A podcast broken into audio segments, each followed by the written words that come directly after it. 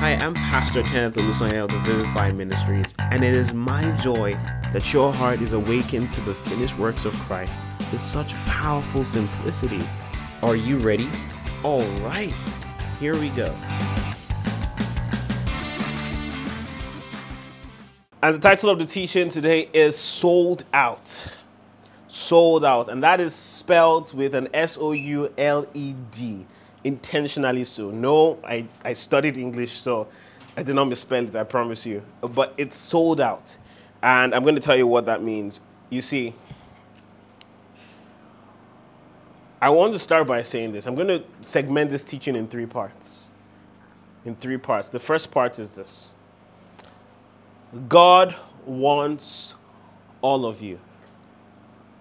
And I'm not saying all of you listening to me, I mean the entirety of you. God wants all of you, unrestricted, unhindered, unreserved. God wants every part of you. He wants your heart, He wants your mind, He wants your soul. Like I said last time, I mean the same thing. He wants all of you, everything that makes you you. Your finances, He wants all of you. He wants your career, He wants your devotion, He wants your passions. He wants everything your strengths, your weaknesses. He wants all of you. But this is what I want to help you do, right? Many of you, and let me just say this this way when the Lord told um, us to start this work and plant this church, the instruction that came along with it, and I'll share this one, I can share this one now, is this train these people not just as students, but as ministers. That was the instruction God gave us. That everyone who will come in contact with us, we're not just raising you to be well rounded believers so that we can be happy, go lucky people and just say, Yay, kumbaya, and we're happy. It's so that you are prepared for every good work. I want to read a scripture. I did not plan to read this, but I think the Lord wants us to see something. Ephesians chapter 4. Very popular text. We're going to go to verse verse 11. Are you there? Ephesians 4:11. Let's go quickly. Very quickly. Ephesians 4:11. Are you there? Beautiful. All right. It says now these are the gifts that Christ, let me read from the NKJV. Yeah. And he himself gave some to be apostles, the gifts that Christ gave to the church, right? Apostles, prophets, evangelists, pastors, and teachers. For what purpose? Verse 12. For the equipping of the saints, for what? For the work of ministry, for the edifying of the body of Christ, till we all come to the unity of the faith and of the knowledge of the Son of God, to a perfect man, to the measure of the stature of the fullness of Christ. What Paul is saying here is that God gave gifts to the church in form of people. And the work of any minister of the gospel is to raise other ministers. To prepare the saints for the work of ministry. And this is such a beautiful cycle. If you're going to have a generation of apostles, prophets, teachers, think about it they do the work of ministry, they preach, they plant churches, they teach the word of God, they evangelize, they prophesy. What do you think is a, is a succession plan for that? Is to raise other people that can do exactly what they're doing. So the, the work of ministry gifts is to raise other ministry gifts. The work of, of the, these people, the fivefold ministry, is to raise other ministers. And that's the work we've been called to do. Newsflash, this is what I'm trying to say. If you didn't get it all this well, this is where I was getting to. You cannot escape this thing called ministry. you cannot. I am sorry. And I'm happy for you at the same time. You cannot escape it. This is the work we've been called to do to make you a minister, to make of you competent people, sound in doctrine, exemplary in character, full of love, faith, hope, to just make you the person that Jesus wants you to be.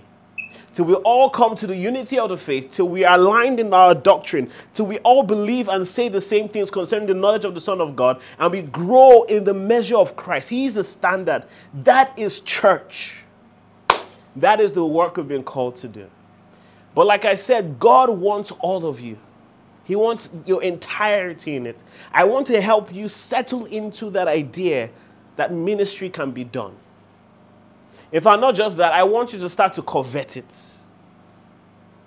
If I demystify what ministry is at the very core, it's, it's service.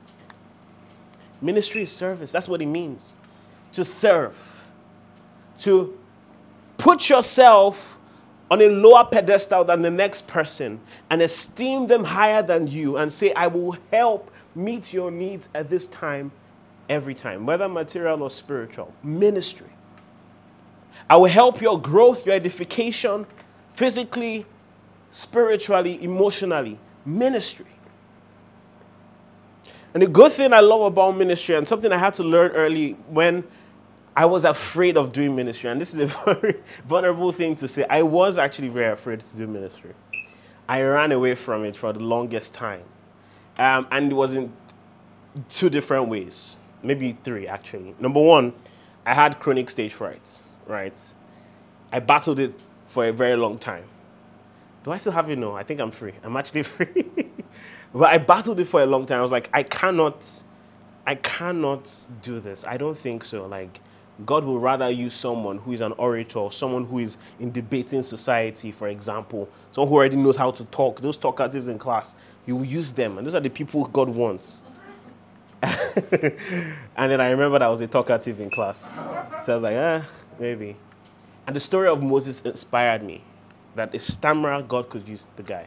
The second part was my dad is a pastor. My dad is a pastor. I'm, I'm a third generation pastor, I think. I'm not sure if my grandpa was a pastor. Was he a pastor? He was an elder. I'm not sure he was a pastor. Okay, let's just say second generation pastor. And I saw how, when it comes to building projects in the church, my dad will often be the one to put the, the, the most percentage of the money down. I'm like, I don't want to be that person. I don't want to be the one putting 80% of the money towards a project and everybody else just, I don't want to be that guy. And it seems like that's the pastor's work, so no.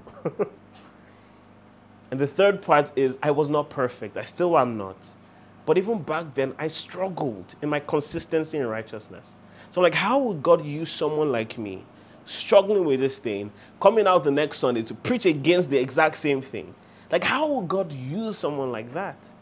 These were the struggles of my mind, but God helped me by His grace settle into the idea that I could do ministry. And it's not about anything I thought ministry was.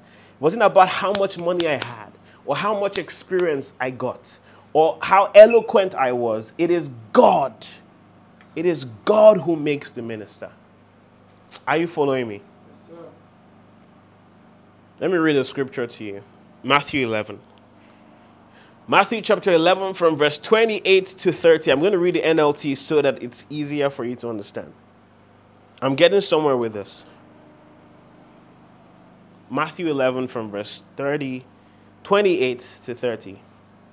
Then Jesus said, Come to me, all of you who are weary and carry heavy burdens, and I will do what? I will give you rest. Take my yoke upon you. If you're thinking scrambled eggs, you are wrong. Let me teach you because I am humble and gentle at heart, and you will find rest for your souls. For my yoke is easy to bear, and the burden I give you is light. It's almost a contradiction, seems like a paradox. How can you tell people carrying heavy loads who are tired, who are heavy laden, and you say, Come, come, let me give you rest? And how do I do that? By giving you my own burdens. It sounds ironic, but there's a message here. He's saying, Look, at the end of the day, and it's almost the language that Paul gives when he's talking in Romans chapter 8. He says, We are debtors, but what? Not to the flesh. Have you seen that scripture? Romans 8. It says we are debtors, but not to the flesh. We are slaves, but not to what? Sin. We are slaves of what? Righteousness. We are debtors to what? The Spirit. He uses that language to say, look, at the end of the day, we humans are debtors, we are slaves, we are worshippers. But then the object of what we worship, the object of what we are enslaved to, is what makes all the difference. So here he's saying, look, forget what you think that, look, there's no burden to carry or there's no yoke to bear. There will be. But he's saying, the one that I will give you is easy. The burden is light. You will love it. That's what he's saying. That's how you find rest. There is rest in carrying the burdens of Jesus. Does that make sense to you? There is true rest, true Sabbath in carrying the burdens, the passions of the Lord Jesus Christ. So you're not exempt from the work, from the burdens. You will carry them, but he's saying you will be able to carry. You're able to carry things before they wore you down. You, you were stressed mentally. Your anxiety rose to the roof. He's saying those burdens were not yours to carry. There are better burdens. I will give you better things, things of eternal worth, and you will carry them well because I will help you.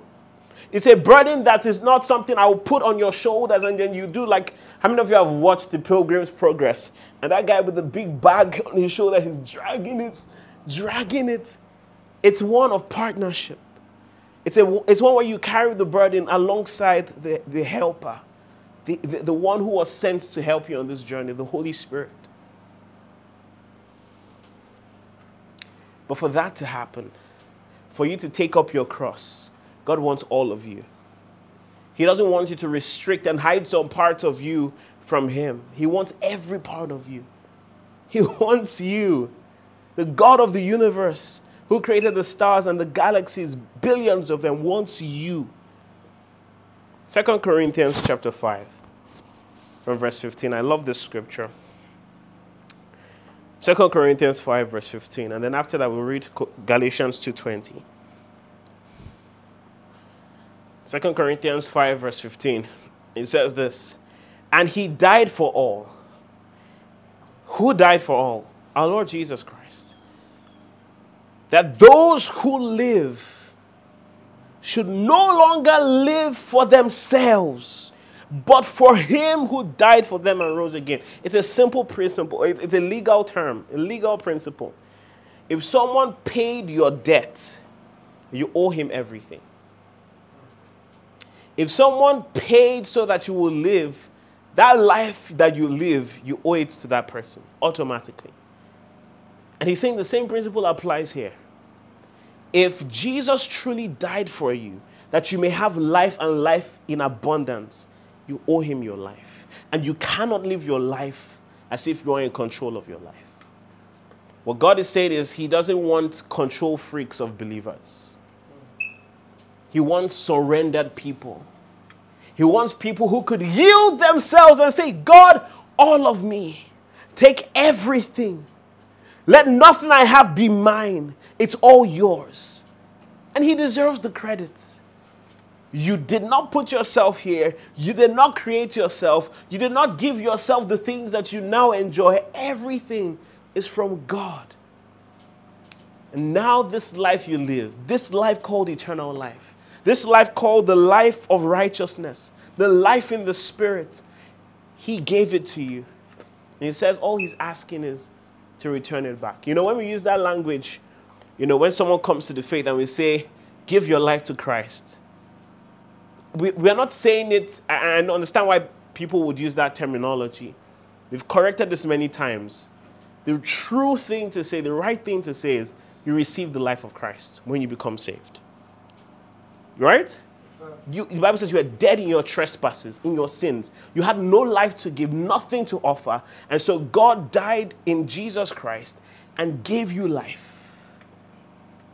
And so you received life, right? But now, as a response to the life that, that and the love of God, that God loved you first, the expectation is what? You love Him back with your very life. So when He says give your life to Christ, it is the response of the one who has received life in the first place. Am I communicating?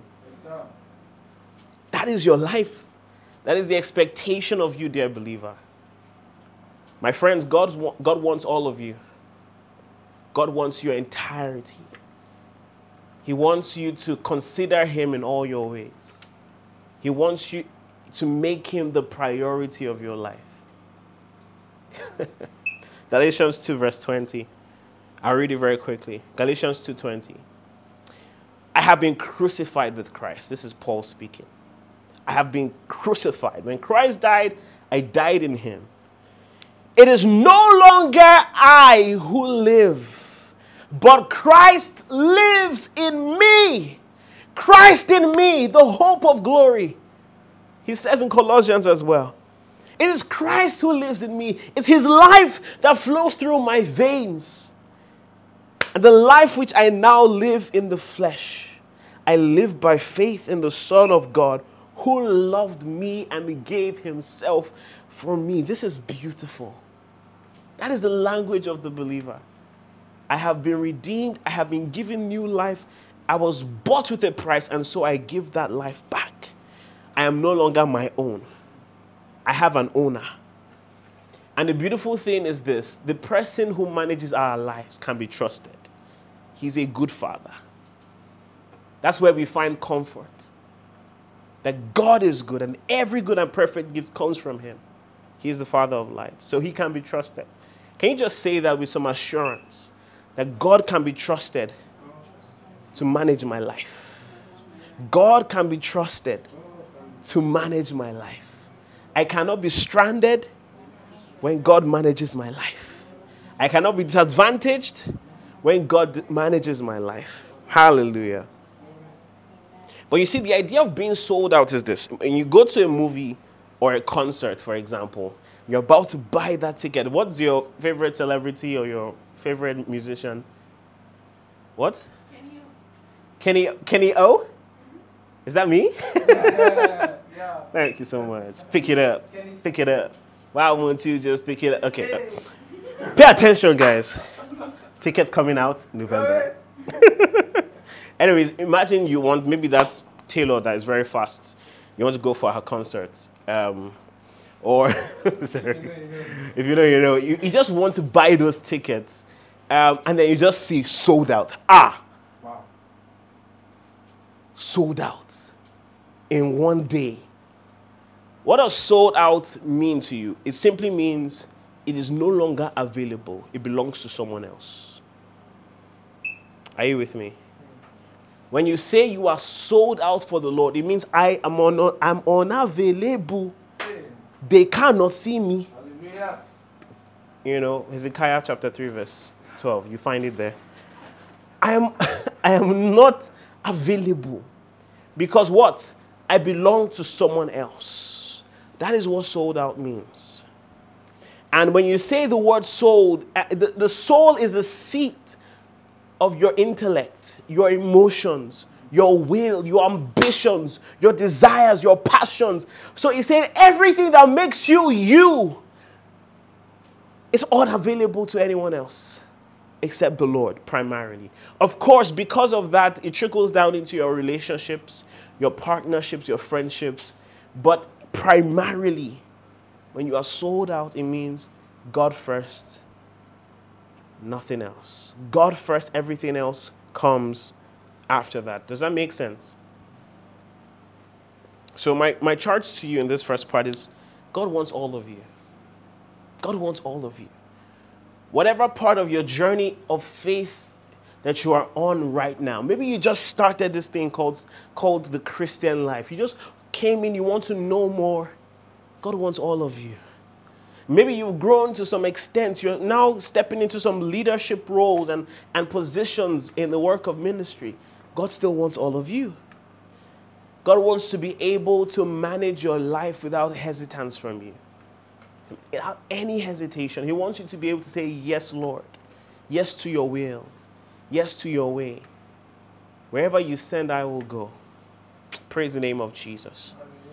Sometimes when I think of the Old Testament saints, I sometimes I'm like, man, do we have it the other way around? Do we have people in our day, believers who were ransomed by the blood of Jesus, who have not just seen a foretaste, but have experienced the reality? Do we have people like Abraham, where the Lord can say, Leave your father's house, go to a place, I won't tell you where it is, but just keep going, you'll find out as you go? Or do we have control freaks who want to know everything about their life at every point in time? You know, when, they, when you go for interviews, it's very interesting. When you go for some interviews, sometimes they'll ask you, where do you see yourself in five years' time? And some of you, uh, okay, I, already rehearsed this question. I know what to say. Um, so, you know, in five years' time, I see myself being a CEO or a CEO. I see myself doing this. I see myself doing that. You know, by that time, would have been able to make a revenue of so, so, so, so. I see myself, and you, you sound smart. You sound good. You're impressive. no, that's not how it works. like, God wants to be able to disorganize your five year plan. God wants to be able to relax, calm down. I know that's what you want right now, but that's not what I want for you. God wants to be able to interfere in your life. God wants to be able to tell you, leave your father's house, go to a place I've not, I've not shown you yet, but just go. Are you following what I'm saying? God does not want control freaks of believers. He wants us to be yielded. He wants us to live like our life is truly not our own. It will, it will show in your speech. What do you want to do with your masters? When you speak, there's a way you can speak that it shows, ah, know, this, you planned it out yourself. And it's not a bad thing to plan your life. But when you hear, when we, we hear you speak, can we at least tell that somehow, maybe in the slightest bit, you actually considered God in your plan? That, you know what, this is what I wanted to do, and, and the Lord has given me a green pass. Or the Lord will have me do. Or I've prayed about this, and this is the outcome. Like, in all your ways, do you acknowledge Him truly? Praise the name of Jesus. I'll talk more about that. The second part of this teaching is this not only does God want all of you, God called you. God called you. God, or let me put it this way God has called you. God has called you. And so, what should you do? Pick it up. Pick it up. Why won't you? Okay. Ah, it's going to be hard not to sing that track. Out now on all platforms. Um, okay. When, when God calls a person. When I think about the call of God,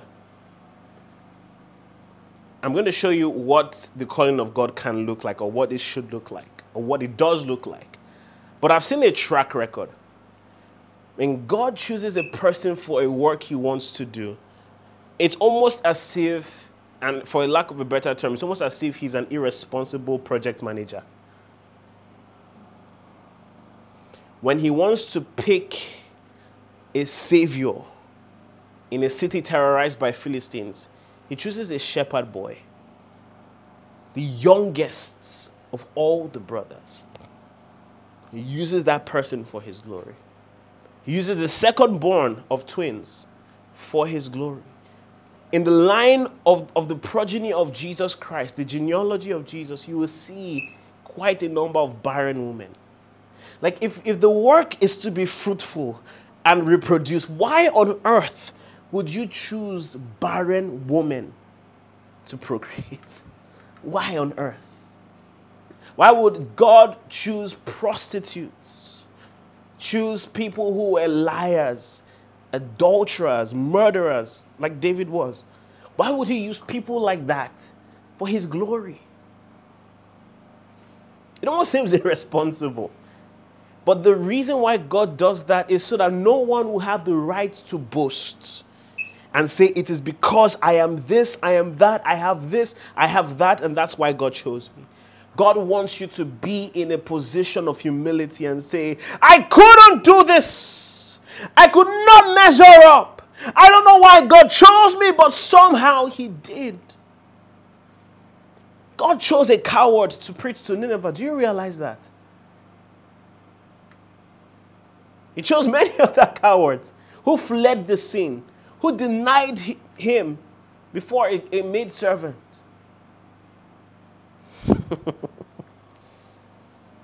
he hung out with tax collectors, prostitutes. When God, and to top it up, he, he chose the Israelites. That one, I don't even understand why. no. But he chose the Israelites. Praise the name of Jesus. I hope you can still hear me so far. Is everything good?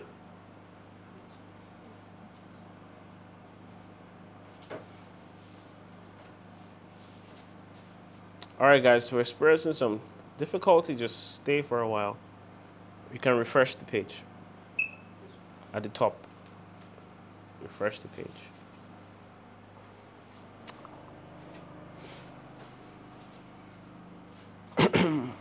Thank you, Jesus. Tembratilo kumbrala da balaktefi alaki. Romdesia balakta fraki belete sukai. Bretele menendo supala.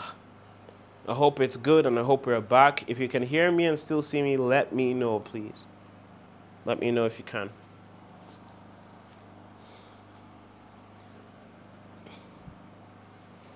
Thank you, Jesus. Thank you, Jesus.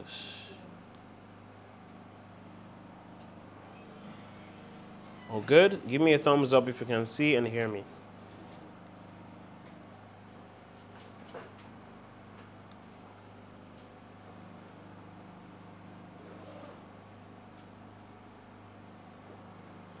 Anything?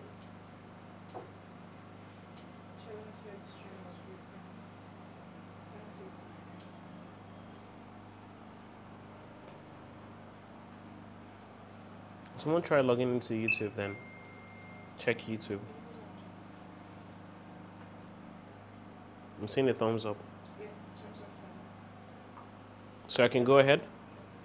Great. Thank you very much. Sorry about that. So, when I think about God's choices, I see that He chose the Israelites, one of the most stubborn people He could have ever worked with. But it was proof that it's not of him who wills, it's not of him who runs, it's not of him who is skilled or overqualified. It's of the Lord who does what? Who shows mercy. That is the message here. When it comes to doing the work that God has called you to do in this generation, like I said, there's no escaping it. There's work to be done. And the good thing is, you will be a part of that work. Amen. And you will do it well in Jesus' name. In fact, you will be an example of many in the work you do for the Lord. Say loud amen if you believe that. Amen. But you see, clearly, God does not always call the qualified. Hardly ever. What does He do? He qualifies the called. We say that a lot, but it's true. It's true. I am a testimony of it. Many of you are a testimony. When you look at where you're coming from and you look at your past and you see where you are now, you don't deserve to have the privileges you have now in the faith and you do. It's because it's not of you who runs, it's not of you who is so well skilled and intellectual. It is because God showed you mercy. Hallelujah. So, this is how God calls. There are two major ways that I've seen God call. Number one, supernaturally. Are you with me? Supernaturally, or in other ways, ways I would use the term by ordination. By ordination. Romans 12, verse 6. I'll explain what that is. Romans chapter 12, from verse 6. Open your Bibles to that. Romans chapter 12, from verse 6. It's going to make sense to you. Right? Are you there? And I hope the stream still is is as fluid as it should be.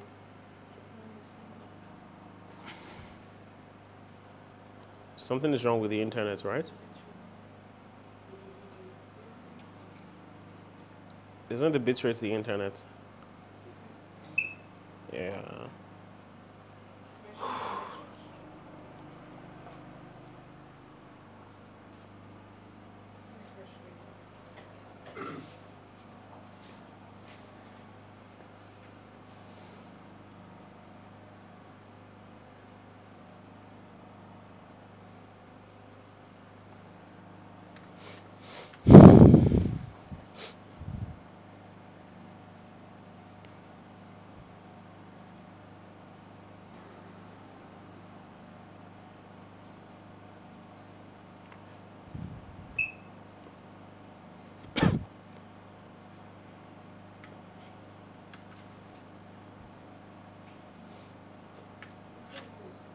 Sorry?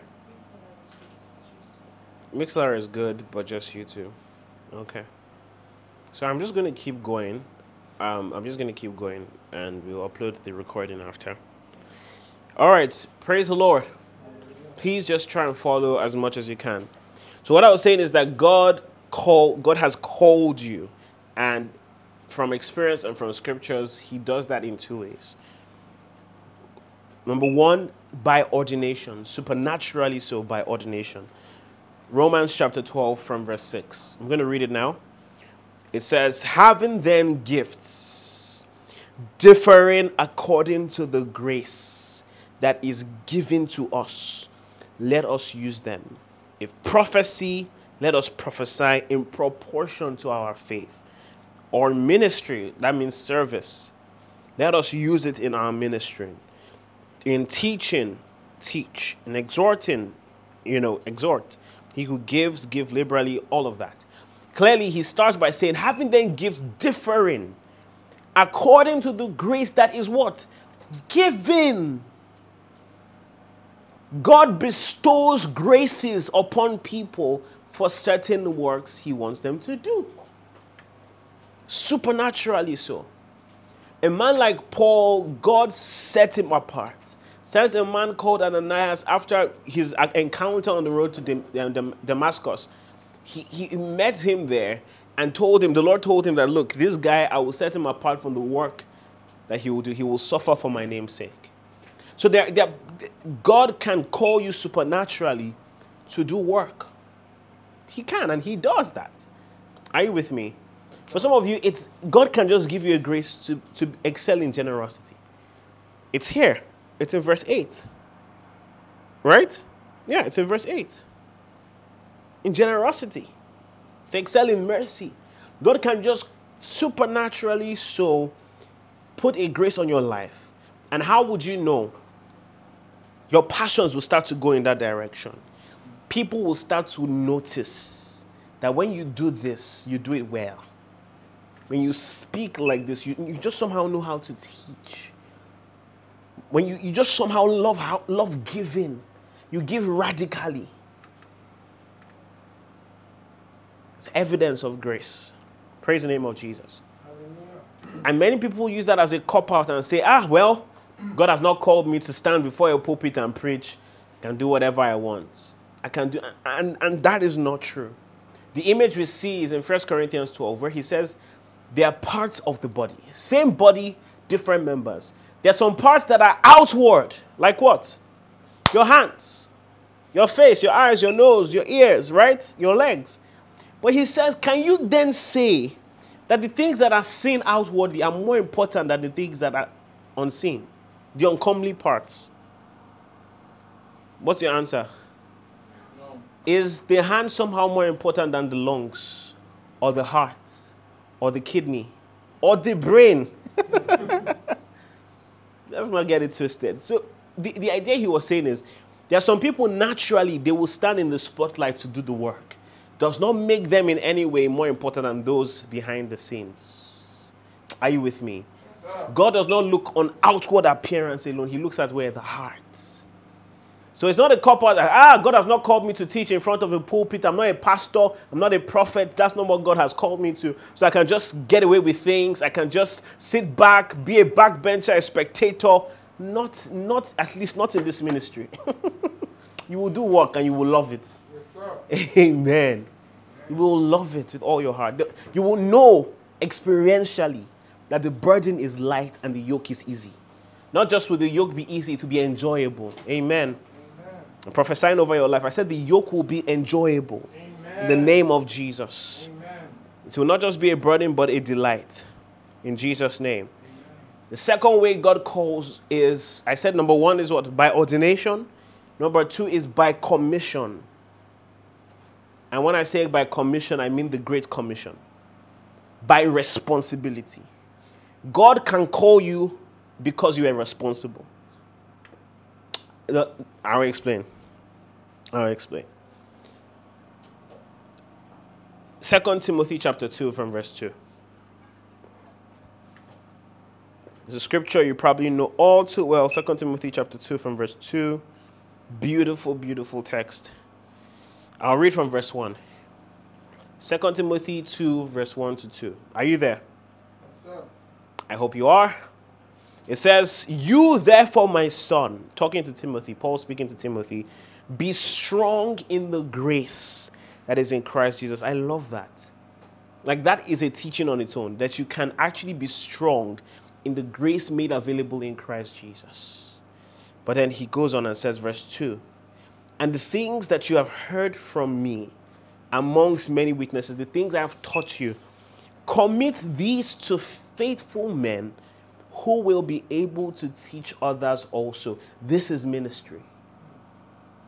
That as I prepared you in the witness in, in the presence of many, prepared you for ministry, which you are now doing, commit that same thing to other people. Prepare them for the work of ministry so that they'll be able to do what? Teach others also. To prepare those ones for ministry. And when those ones rise up to be able to be ministers, then they can raise other effects. Do you understand the ripple effect? So by responsibility, the requirement here was what? That they were faithful men. That was it. What does faithfulness look like? You are always present.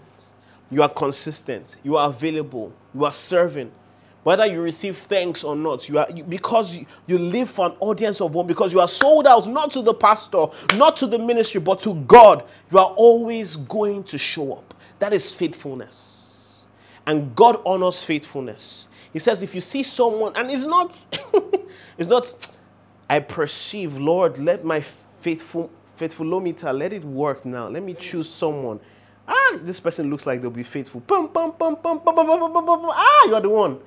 It is not like it is discernible.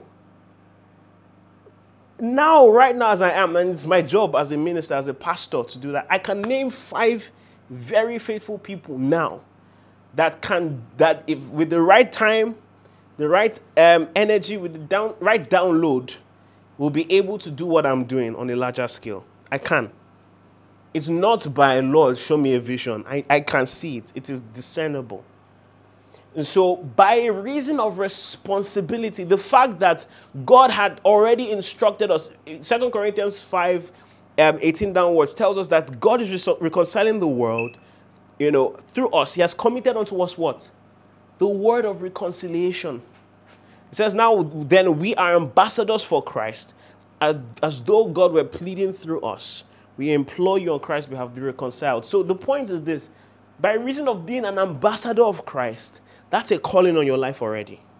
To do what? To reconcile the lost to the fold of Christ. Does that make sense? So, supernaturally, the Lord can give you an instruction, put deposit passions within you. And for me, that was how it was. It was an uncontrollable passion um, for teaching. And then God confirmed it with words of prophecy, um, words of knowledge and dreams of the night. God confirmed it that way. But and that's just the supernatural. You've heard cases of people having 18 hour visions and things like that. Yeah, it can be as dramatic as that. But primarily because God has made you his ambassador, there's a calling in that already. Does that make sense? Yes, sir. So, what I'm saying to you is embrace the calling, don't run away from it. The harder you fight, the harder you fall. the harder you fight this thing called ministry, you, you, if you are wrestling against who you are, you are brought to be a minister of the Lord and to his people. When you wrestle against your identity, you will have a, a life crisis.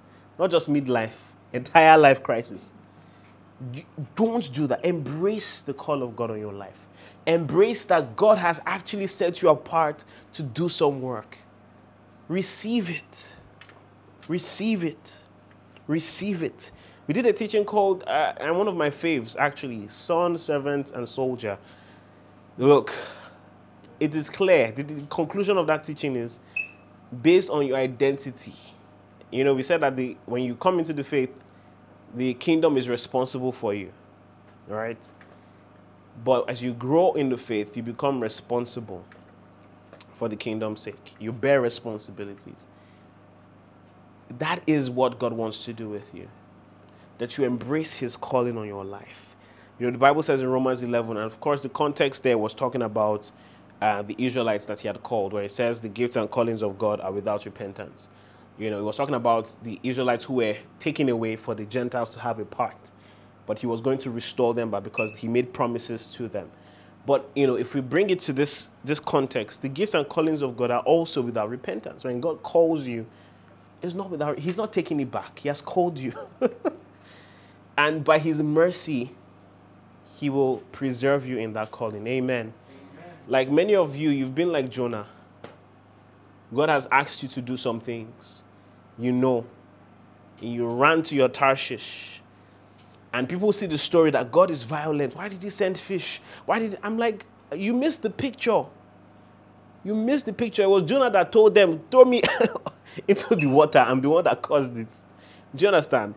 And then God mercifully did not abandon and say, you know, we have this picture that, oh, if you miss out on God's plan for your life, you just cut you off. Blocked, cancelled, burning bridges, moving on. And then Michael, who's the next person on the list?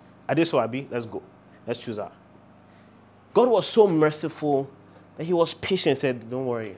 You're doing strong head now. Don't worry. He was patient with this guy till even unwillingly he approached Nineveh, smelling of fish bowels, and just, hello everybody. You should, you, should, you should read the preaching he did. It was one of the shortest things I've ever heard in my life. If you don't repent, Lord will destroy you, will die. Peace.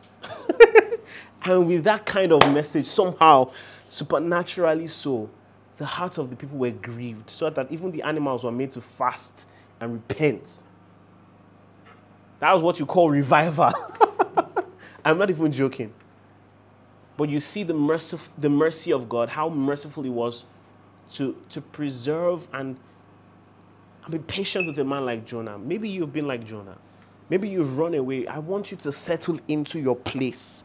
This is your place. This is your identity. God wants to make of you a minister and an effective one. God wants you to truly be sold out where He can dictate the outcome of your life.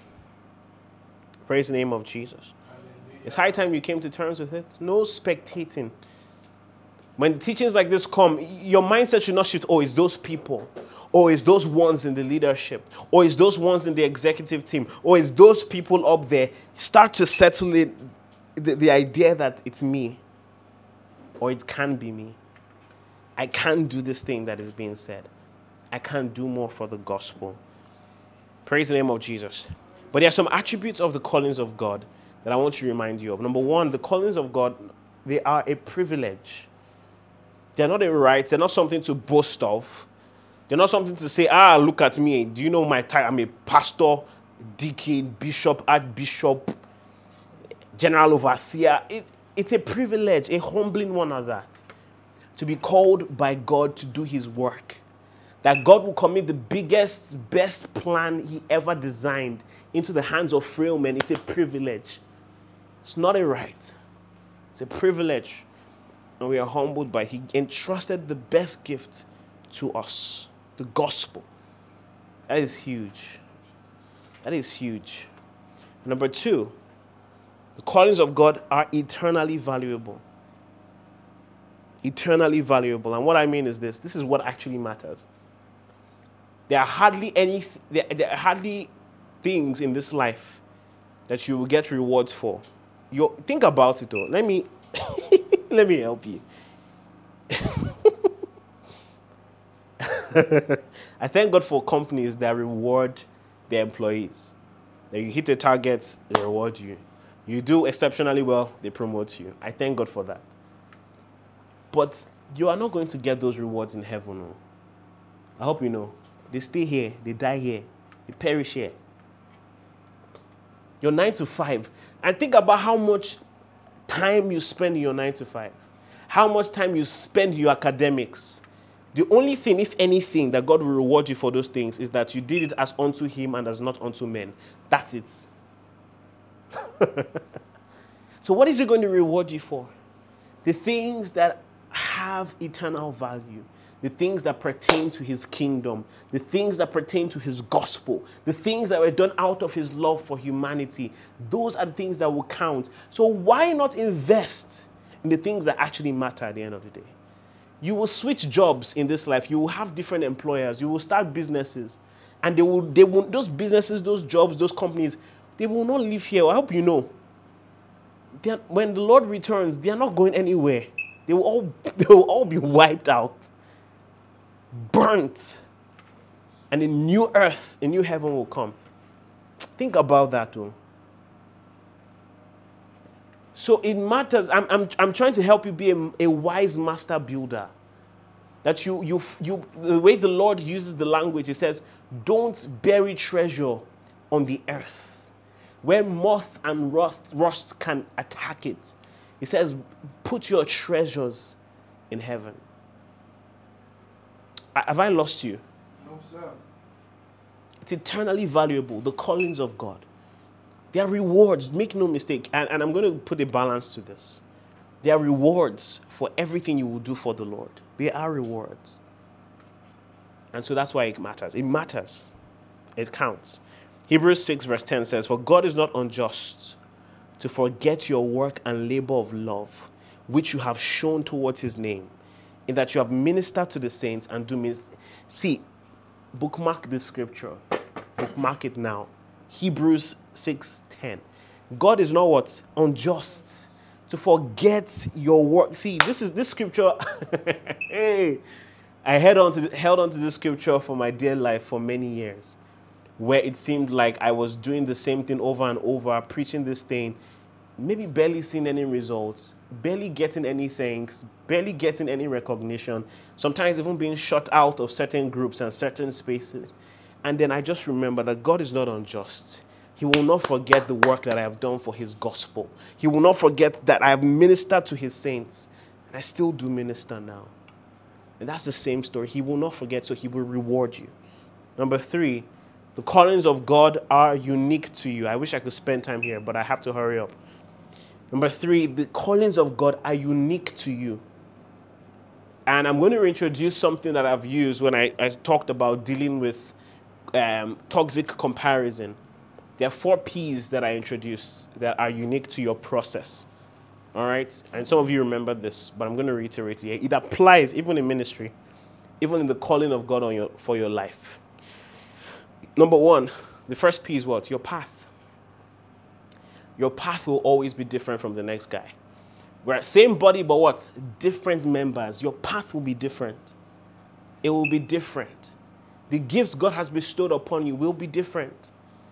Even if He has called brother A to be a prophet and brother B to be a prophet, the paths will be different. Paul was an apostle, wasn't he? Yeah. Peter was also an apostle, but were their paths different? Yes. yes. Paul to the Gentiles, Peter to the Jews, clearly. Number two, your priorities. What you will focus on per time what you will focus on per time. So, yes, this next other brother, you know, he has been given this responsibility that puts them in the limelight.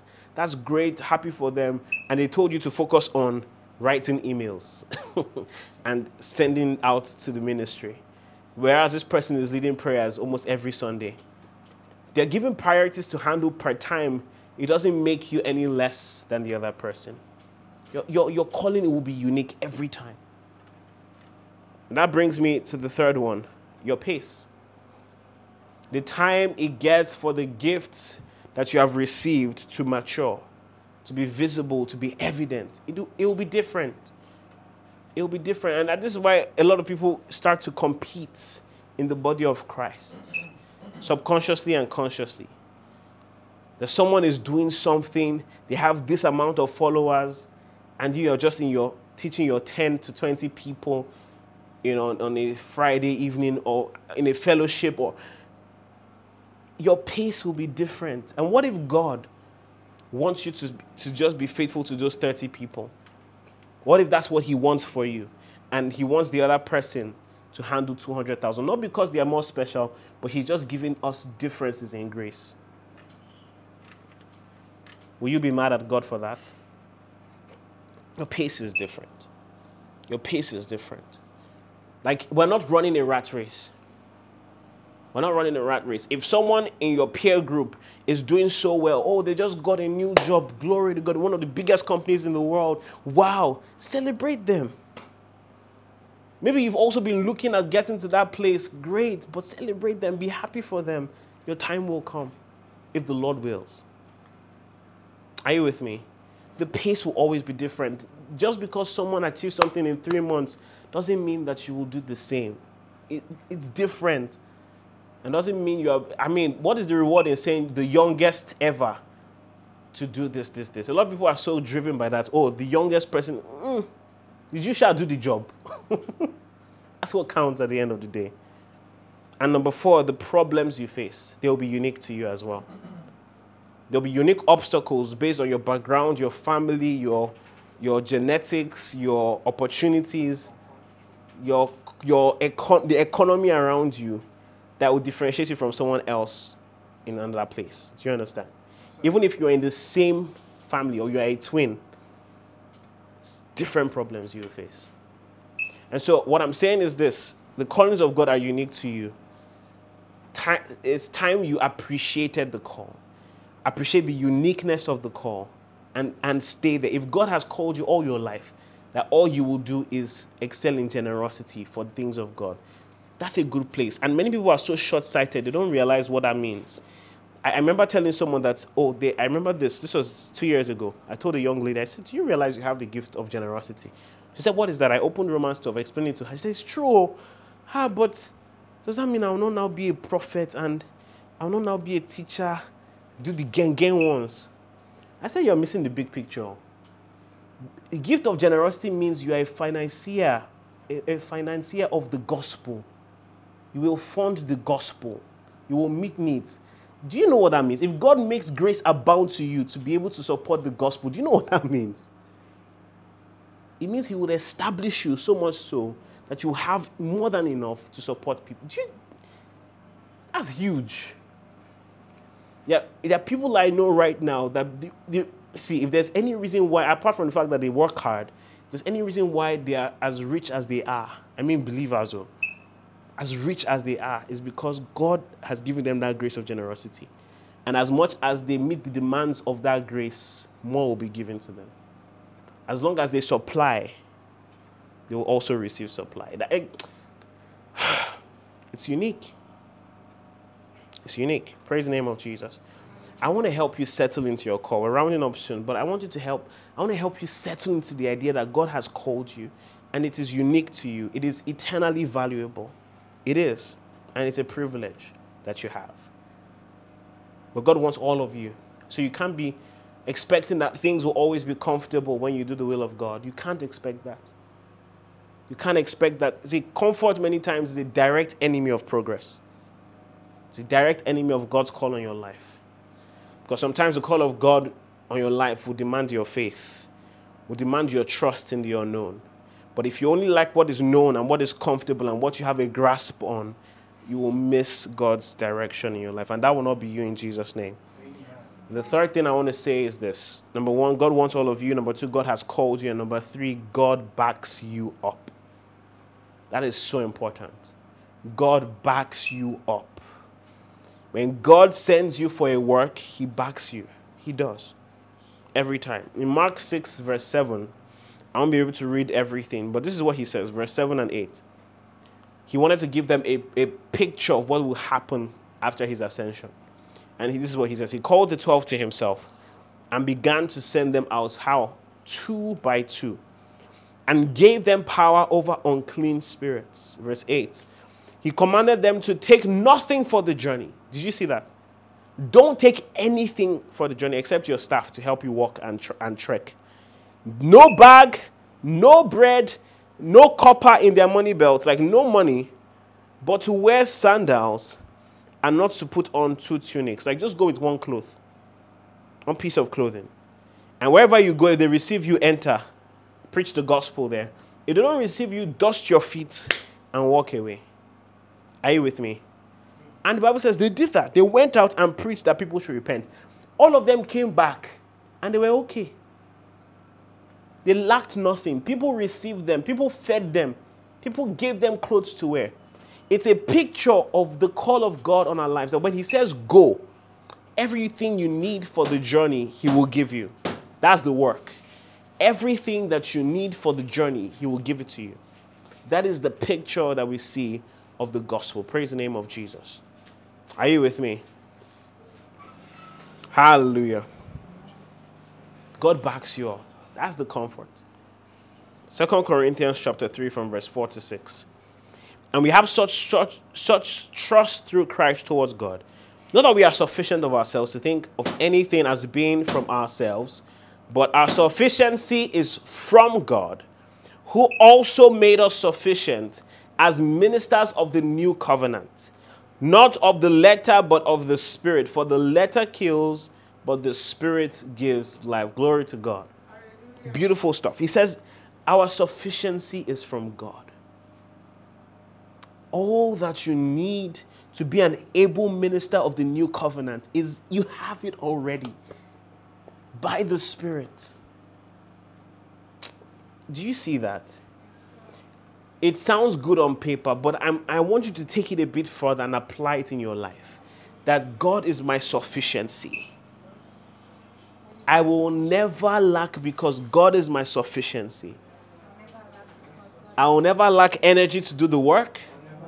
I'll never lack resources to do the work. God is my sufficiency. Hallelujah. You see, God doesn't just give the commission, He gives the provision. He doesn't just give the job, He gives the tools with which you should do the job. That's God. Ora Manisha what? Fayati. The one who sends also gives you and empowers you with all that you need to do the work. That is his strategy all the time. He doesn't just give demands, he makes demand. Mm. Hallelujah. That was good, yeah? I hope so. he makes the man who would fulfill his demands. He, he makes you into what God wants you to be. Like, this is a prayer I always pray that, Lord, make me into the person suitable for the call you've called me to be. Like, make me to be the person that the assignment needs me to be. Does that make sense? Like God can so empower you, furnish you, so that the work you need to do, you are ready for it. He supports you. Look at Matthew 6, verse 33. This is very popular scripture, but I want to expound on this. Matthew 6, 33. You know it, right? Seek the kingdom of God I'm using NLT. Seek the kingdom of God above all else. King James will say, Seek ye first the kingdom of God. And live righteously. And he will give you everything that you need. But people misunderstand the scripture. Seek ye first the kingdom of God. And everything you want. Is it car you want? Is it house you want? Miracle baby you want? Everything. Just serve the Lord and he will give you all those things subconsciously, a lot of people start to seek the kingdom first with the wrong motivation. People now end up serving or, or seeking first the kingdom so that these things will be added onto them. But the person with the right motivation seeks first the kingdom, knowing that God takes care of all their needs. There's a difference. The motivation is always God and the work He's called us to do but there's a confidence and assurance that we are taken care of. The whole, see, the whole chapter was our Lord Jesus Christ telling you, calm down, relax, don't be anxious. That was this scripture. That was what it was. If you summarize Matthew 6, it's baby, calm down. That's, that's what it was about. Seriously. There's some rhema there, you know? John chapter 6 from verse 25. Let me show you something. John chapter 6 from verse 25. So Jesus had just fed the 5,000. And he had done a teaching saying that he's the bread of life. but he had, he, had, he had fed the 5,000, this is was happening. Um, they found him on the other side of the lake because he had run away because they wanted to make him king. And said, Rabbi, when did you get here? Verse 26, Jesus replied, I tell you the truth, you want to be with me because I fed you, not because you understood the miraculous signs. Verse 27 Don't be so concerned about perishable things like food. Spend your energy seeking the eternal life that the Son of Man can give you. For God the Father has given me the seal of his approval. Look at that. We are not a materialistic people. Is that true about you? We're not. We're not, we're not moved by jobs and job security and what we eat today or what we eat tomorrow or how we can move the hand of God by our service so God meets our needs. God is not a cosmic Santa Claus or a supernatural ATM machine. He's not. God wants relationship. He says, spend your energy on the things that actually matter. Just focus on me. Focus on me. Focus on what I've called you to do. Praise the name of Jesus. If I look at the verses before Matthew 6:33, I'll just read it very quickly. I, I want this to sink in. That's why I'm taking my time. That is why I tell you not to worry about everyday life, whether you have enough food and drink or enough clothes to wear. Isn't life more than food or your body more than clothing? Many of you spend so much time focusing on the wrong things. I know you want to get your life in check. I know there's pressure from family. I know there's pressure from friends telling you, What are you doing with your life? They're asking you questions. Okay, have you applied for your master's? Have you applied for that job? Where is your boyfriend? Where is your girlfriend? Ah, I just attended your cousin's wedding. How far? Pressure left and right, buzz, boost, boost, buzz. It's getting worse, isn't it? Mm. But here is the thing God wants you to focus on Him. He, he's made a promise to you, and while it is pragmatic for you to get a job, you should get a job. If you want to further your academics, why not go ahead if you want to? But the, the folk, if you've not figured out, or you're not actively figuring out what it is that God will have you do, what the assignment is that He's called you to do, you are chasing minors. You are majoring on the minors. That's what you're doing. The things that have no eternal value, you are paying more attention to those things. What about you spend some time praying? What about you spend some time fasting like Paul when he was in Acts 13 with these people in that room and they were like, I want more. I want to know what the next assignment is. They took time fasting and ministering to the Lord, and the Lord spoke. Why not do that? Why not spend more time on the thing that actually has eternal value? Why not serve more in your local assembly? Why not contribute more? Why not come out of the shadows as a ghost and into the spotlight? Why not participate? Why not be found doing the work of God with all your heart? Left to me, see. If not for God's instructions left to me, everything else that is not the work of ministry, I'm not doing it. I won't want to do it. But there's a reason why God has asked me to do that. So, my point is this it's important that you prioritize the things of God over everything else. Verse 31. Okay, I'm still there, right? I'm still in verse 26. Look at the birds. They don't plant or harvest or store food in, in barns, for your heavenly Father feeds them. And aren't you far more valuable to Him than they are? Can all your worries add a single moment to your life? The answer is what? Absolutely not. Verse 31. Now, pay attention here. So don't worry about these things, saying, What will we eat? What will we drink? What will we wear? Where would I work? Who would I be with as a partner? These things dominate. Listen, these things dominate the thoughts of unbelievers. But your heavenly Father already knows your needs. If you, where do I even start from? If you knew that God knew your needs before you even told Him, and He's a good Father to you, then the preoccupation of your mind will not be like those who don't have a father. Mm. Does that make sense? So if you look like someone who doesn't know the, that they have, who doesn't have a heavenly father, then something is missing, something is wrong. This is the principle our Lord is trying to teach here. And then he now says, Seek first the kingdom of God. Look at verse 34. I love verse 34, and this is how I read it anytime. So, dude, don't worry about tomorrow. Tomorrow, yo, will bring its own worries. Today's trouble is enough for today. Dude, take no worry for your life. Dude, chillax. I really believe that's how he taught it. I really believe so. You can argue later, we'll, we'll talk about it. But the point is this today has its own problems. Stop thinking about tomorrow, five years from now, 10 years from now. You think you are being pragmatic, but you are easily stepping into a phase where you're a control freak without knowing. Is it bad to plan ahead? Absolutely not. You should be prudent. But when you are so fixated on getting everything in check, everything needs to be exactly as you planned, then you have become the planner of your life. You become the manager of your life. And maybe it cannot be said truly that you are fully sold out to the Lord. So stop worrying about the final details of your life. Just focus on what is immediately next. Right? Focus on what is immediately next. I'm sure Paul had long term plans for the Jews. And just like that, God just did swa swa Ella is the Gentile, sir. That's your place. You know?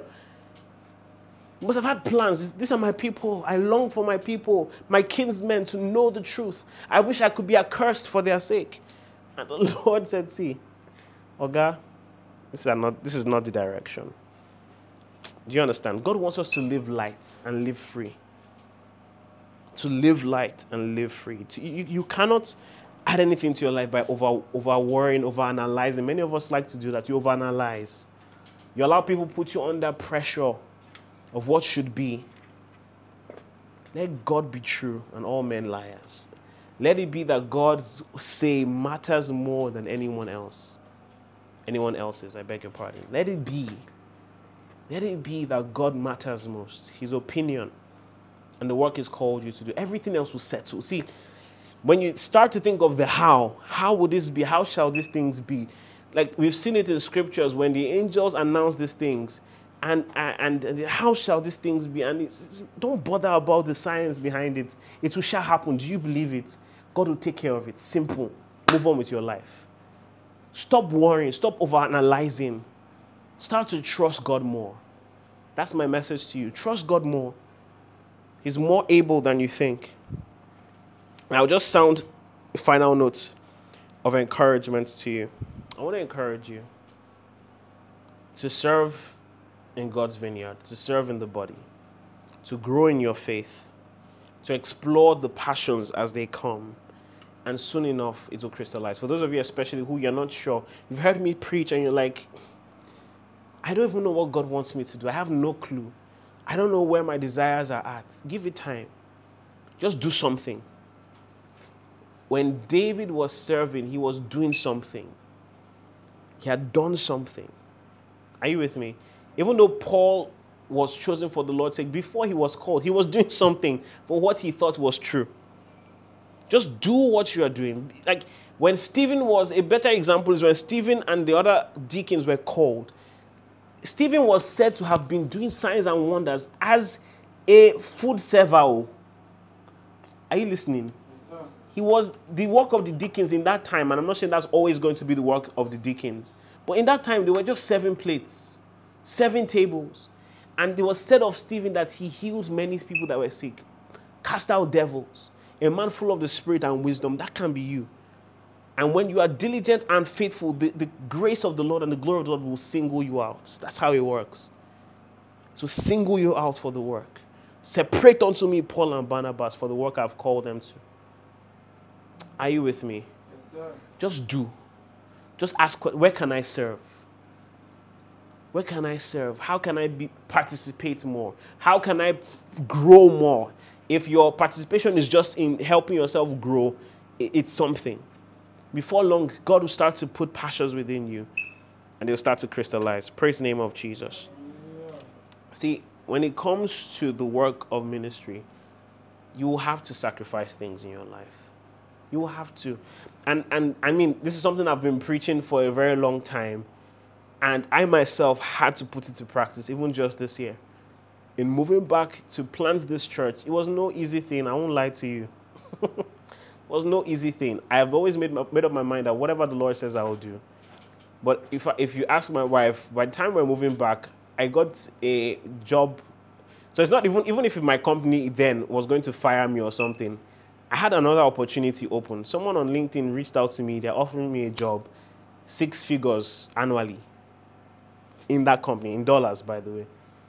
And with those things popping up at the time where the Lord says, go back to plan this work in Lagos, it's not easy. But with that, just knowing that, see, all our needs will be met. If God said November 12th we'll do this, we'll, and, and look at that procession. God has been so merciful. When you say yes, he, he backs you up.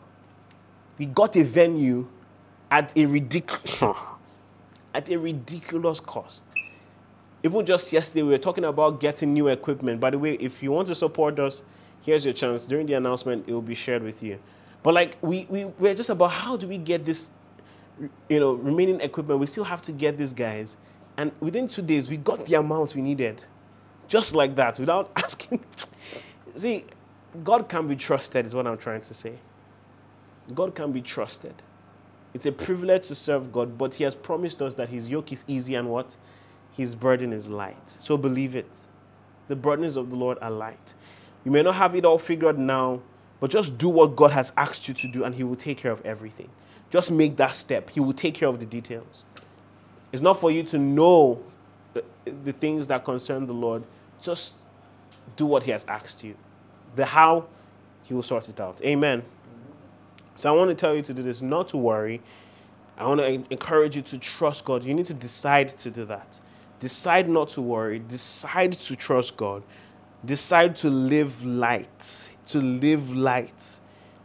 And decide to be found always doing the will of the Lord. Can you turn this to prayer right now?